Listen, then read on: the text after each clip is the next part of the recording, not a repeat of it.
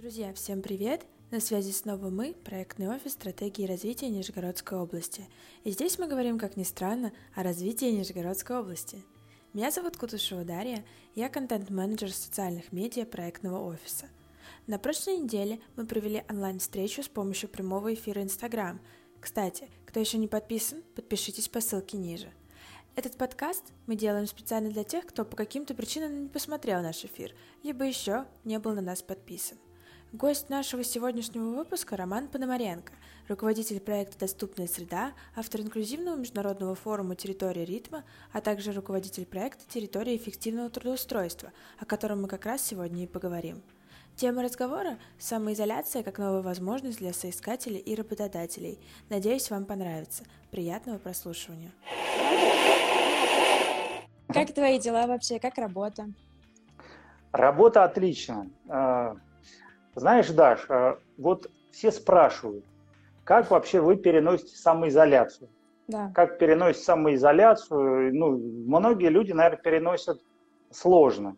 Я могу сказать, что я потрясающе переношу самоизоляцию, потому что я самоизолировался, наверное, лет с 11. Mm-hmm. Когда я помню, ну, кто не знает, я сам-то на коляске передвигаюсь, и у меня травма случилась. И вот там, когда меня попытались лечить, не вылечили, и в 11 лет меня привезли домой на, на карете скорой помощи. И лет, наверное, 7 я был в квартире, самоизолировался. И, ну, как бы этот период был такой довольно, довольно длинный, 7 лет. И за этот период я, помню, английский изучал, еще что-то. Поэтому у меня такой иммунитет к самоизоляции очень хороший. Проводишь вот. время с пользой.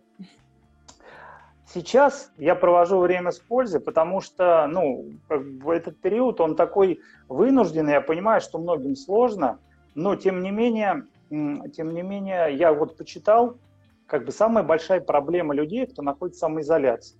Какая проблема? Они много жрут, я извиняюсь, спортом не занимаются, и им мешают где-то дети, семья, вроде мешает, да, работать, потом не создано рабочее место и так далее. И плюс самодисциплины нет. То есть, работая в самоизоляции, нужна самодисциплина. Ну, действительно, потому что ты в некотором роде предоставлен сам себе. Да, это правда. Я за это время очень много проектов сделал удаленно. Допустим, мы там по проекту там э, по Александровскому саду доступную среду сделали. Потом мы сейчас по территории ритма проекты сделали, по трудоустройству. То есть у меня, в принципе, ничего не изменилось. Расскажи, в чем были все-таки основные трудности? Ну, э, как я сказал, дистанционный режим это действительно требует от человека определенной силы воли. Но ну, потому что ты находишься один. Если ты в коллективе находишься, тебе, наверное, mm. там начальник ходит или еще кто-нибудь, да, ты, к, к, сотрудники на тебя смотрят, а здесь ты предоставлен сам себе. Ты можешь кушать, ты можешь фильмы смотреть, ты можешь, я не знаю, там заниматься чем угодно, а можешь не работать. Вот. Но если ты принимаешь решение работать, то, в принципе, у тебя намного больше времени появляется и возможностей. Поэтому как я перестроился на самоизоляцию? Я просто для себя план расписал, что я хочу делать, как я хочу, какие проекты я хочу сделать, что я достичь. То есть, по сути, это такое самопланирование на самоизоляцию очень важно. Ну и плюс не, не, это, меньше холодильнику ходить, побольше заниматься спортом. И, и все нормально получается. Вот. Я просто у меня есть некоторая такая практика, я говорю, когда я находился очень долго один, а, я и английским занимался, и книжек много читал, угу. и так далее. Поэтому мне, в принципе, этот режим нисколько не усложнен. Но для многих людей я понимаю, что это сложно. То есть, по сути, твоя эффективность, на твоей эффективности это не сказалось? Нисколько не сказалось, нисколько не сказалось. То есть, потому что у меня есть, я говорю, и инъекция от этого. Но многим людям действительно сложно. И тогда следующий вопрос, который, наверное, интересует многих. А в новых реалиях какие возможности ты видишь для соискателей? Ну, я, знаешь, я, наверное, приведу в пример своего папу. Он всю жизнь хотел, он, он всю жизнь э, хотел рисовать. И периодически рисовал, но работа ему не позволяла это делать. Помню, он ушел, когда на пенсию, он стал рисовать очень классные картины, и даже некоторые, возможно, там вполне нормально продавать. То есть он занялся любимым делом. И вот, знаете, знаешь, Даш, многие люди, наверное, так и проживут жизнь э, в нелюбимом занятии. И вот, наверное, эта самоизоляция, это, я так думаю, это возможности для многих людей. Почему? Ну, потому что, когда ты постоянно ходишь куда-то, бегаешь по замкнутому кругу, у тебя голова не начинает думать, а вообще туда ли я двигаюсь, нужно ли мне это и так далее. Да? А вот здесь это вынужденная такая обстановка. И, возможно, человек просто поймет, что он не на той работе работает. Возможно, он поймет, что ему нужно что-то перестроить. Возможно, он для себя найдет новые инструменты, потому что сейчас все активно сидят в онлайн используют там зумы, всякие скайпы, там, я не знаю, еще какие-то, да, и, и они понимают, что через это они э, для себя новые инструменты осваивают, которые потом в дальнейшем могут быть использованы. В том числе они начинают коммуницировать, общаться, знакомиться. То есть, конечно же, вот то, что сейчас происходит, это очень, ну, очень тяжело. И для людей, и для, ну, для всех сложно. Но, тем не менее, я вообще всегда привык смотреть э, на многие события с позитива. И вот если смотреть на, на то, что сейчас происходит с точки зрения позитива, то там много очень много, можно полезного для себя найти, в том числе для соискателей. Возможно, действительно будут сильные сокращения. То есть некоторые там бизнесы обанкротятся. Ну, потому что это, наверное, это будет происходить. И уже сейчас можно искать варианты, как себя реализовать том числе, знаете, а, у нас был проект по, э, сейчас есть проект по удаленному трудоустройству людей с инвалидностью, но мы помогаем часто и людям без инвалидности. Так вот, у нас многие ребята устраивались на удаленные вакансии в Москве на хорошие зарплаты, а, там в других городах, да, и, и просто многие не рассматривают себя с точки зрения удаленной работы а можно хорошую перспективную работу найти. И, например, те же москвичи, они сейчас ищут в регионах хороших работников, потому что им можно меньше платить, москвичи там слишком требуют ну, больших логично. зарплат, и при этом, а, соответственно, люди в регионах, они вполне могут быть компетентны. Это и могут быть менеджеры, маркетологи, программисты, дизайнеры, ну, много кого, кто может работать удаленно. И это, э, это реально возможность. Человек останавливается, он начинает думать, где себя реализовать, он начинает просчитывать риски, а возможно меня уволят, а возможно там мне эта работа не устраивает. И вы посмотрите в интернете, очень много возможностей появится. То есть ваш проект нацелен на помощь не только для маломобильных групп, но и для обычных людей, правильно? Ну, э, мы помогаем в том числе людям без инвалидности. Да, в основном, конечно, он рассчитан на людей с инвалидностью, но тем не менее мы помогаем трудоустраиваться людям без инвалидности. Ну вот э, за последнее время многие люди перешли на дистанционный режим. Получается большая конкуренция. Какие меры вы предпринимаете в своем проекте? Ну, если брать если брать наш проект «Территория эффективного трудоустройства», который направлен на трудоустройство людей с инвалидностью, на самом деле, ну, как бы, здесь, наверное, знаешь, что произойдет? Здесь, наверное, происходит то, что, наоборот, работодатели начинают на людей с инвалидностью обращать внимание, потому что они меньше просят зарплаты, они менее, как бы, такие э, придирчивые к работе. И на самом деле в этой ситуации, наоборот, конкуренция не появится, наоборот, она ну, уменьшится потому что уже сейчас к нам многие обращаются работодатели, и спрос на этих людей даже повышен, чем на людей без инвалидности. Вот. Но я а не, здесь не делю просто... Давно существует Полтора данный года. проект? Полтора года. Полтора и каковы года. результаты на сегодняшний день? Ну, в прошлом году у нас трудоустроилось 17 человек. Мы трудоустроили на интеллектуальные профессии. Угу. Это менеджер, маркетологи, дизайнеры, то есть у нас люди в Росбанке работают, в Икее, там, ну, в разных компаниях таких. В этом году мы уже трудоустроили 8 человек. 8 человек. Я думаю, в конце года мы планируем закрыть ну, 25 примерно, 30 вакансий. Классно, хороший результат. И ну, как да. часто к вам обращаются? ну, регулярно. Этот проект сейчас существует, причем мы, мы не просто трудоустраиваем, мы помогаем людям а, повышать их компетенции, мы социализируем, мы находим для них сильных тренеров, а, которые прокачивают их навыки в сфере коммуникации, в самопрезентации, в, в плане там, э, правильного общения с работодателями, поиска работы и так далее. То есть, по сути, это такое комплексное решение, которое вполне может быть предложено и для людей без инвалидности. Потому что, ну, подчас, а, ну, надо уметь себя продавать на рынке.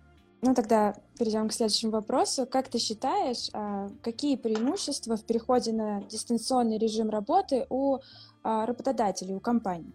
Я могу сказать наверное, про себя еще немножко скажу, что я не только человек, который занимается социальным проектом, у меня довольно большая практика была в бизнесе. И свой первый бизнес я создал, а, находясь дома. То есть э, у меня был интернет-магазин строительных материалов, когда я все через телефон, всю логистику этого проекта выстроил. То есть договорился с инвестором, то есть не с инвесторами, с поставщиками, с заказчиками, там наладил, а, сам создал сайт, индексацию сделал и так далее. И что касается работодателей, то на самом деле, конечно, эта ситуация для работодателей очень сложная. Мы вот вчера буквально проводили, или позавчера с городом общение, и понятно, что многие сферы бизнеса сейчас в кризисном состоянии находятся. Это сфера услуг, это сфера, где действительно требуется присутствие людей, и, несомненно, это очень тяжелая ситуация. Но с другой стороны, с другой стороны, многие люди, многие э, бизнес сейчас переходит, опять ищет новые форматы. И если брать не кризисные времена, то многие оброслись жирком с точки зрения э, очень много издержек на себя накопили. Да?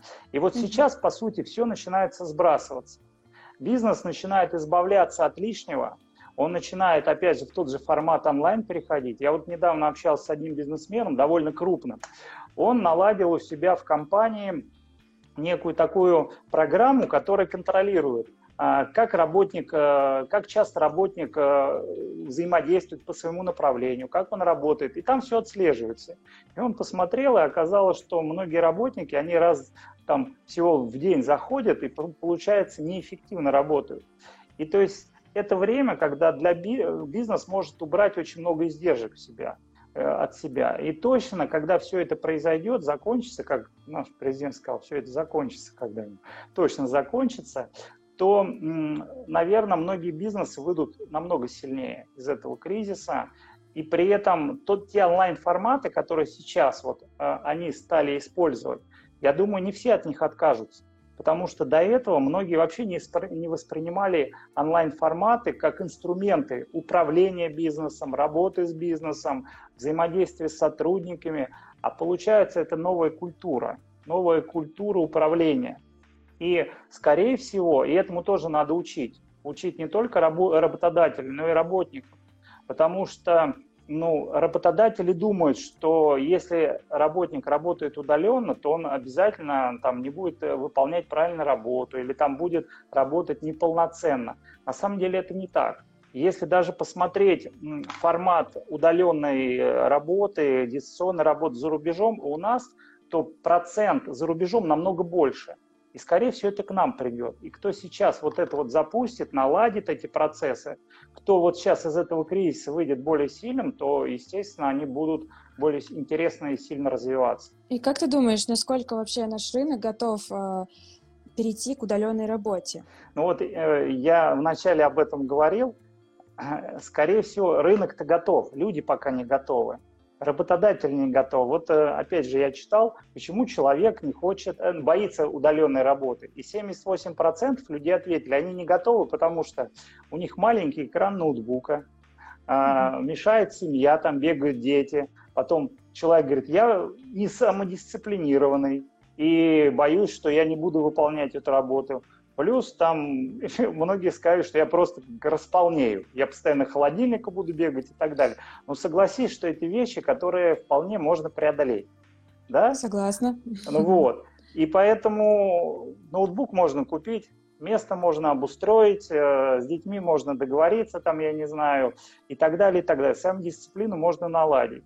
И все это отговорки. Просто у нас культурно пока еще не готово. Ни работодатель, нормально, не сам соискатель. И поэтому сейчас, я думаю, вот этот вот вынужденный период самоизоляции, он поможет росту этого рынка. Вообще, какие рекомендации ты можешь дать людям, которые потеряли работу, как не терять время зря и провести этот период э, с пользой для перспектив, для будущего? Ну, смотрите, можно, конечно, там говорить э, красивыми лозунгами, давайте, как бы, ребята, посидите, отдохните. Да, наверное, так. Наверное, какую-то паузу можно взять. Но когда э, там у тебя нет работы, и ты должен обеспечивать семью, наверное, нужны какие-то быстрые действия. Быстрые действия очень простые. То есть э, мы опять же входим в тот же интернет и начинаем искать варианты, разные, разные варианты с учетом. Не надо привязываться к нашей Нижегородской области, не надо привязываться там к какому-то месту, к офису и так далее. То есть где-то, возможно, надо переучиться.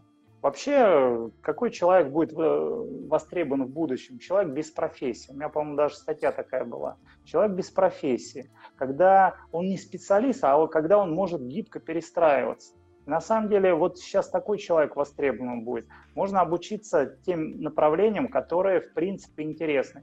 У меня у самого юридическое образование. Да? То есть э, я заканчивал Лобачевский, Соответственно, я работал юристом в налоговой, потом еще где-то, но потом я резко, то есть э, стал вообще другим, то есть я стал заниматься социальными проектами, я стал заниматься проектной деятельностью.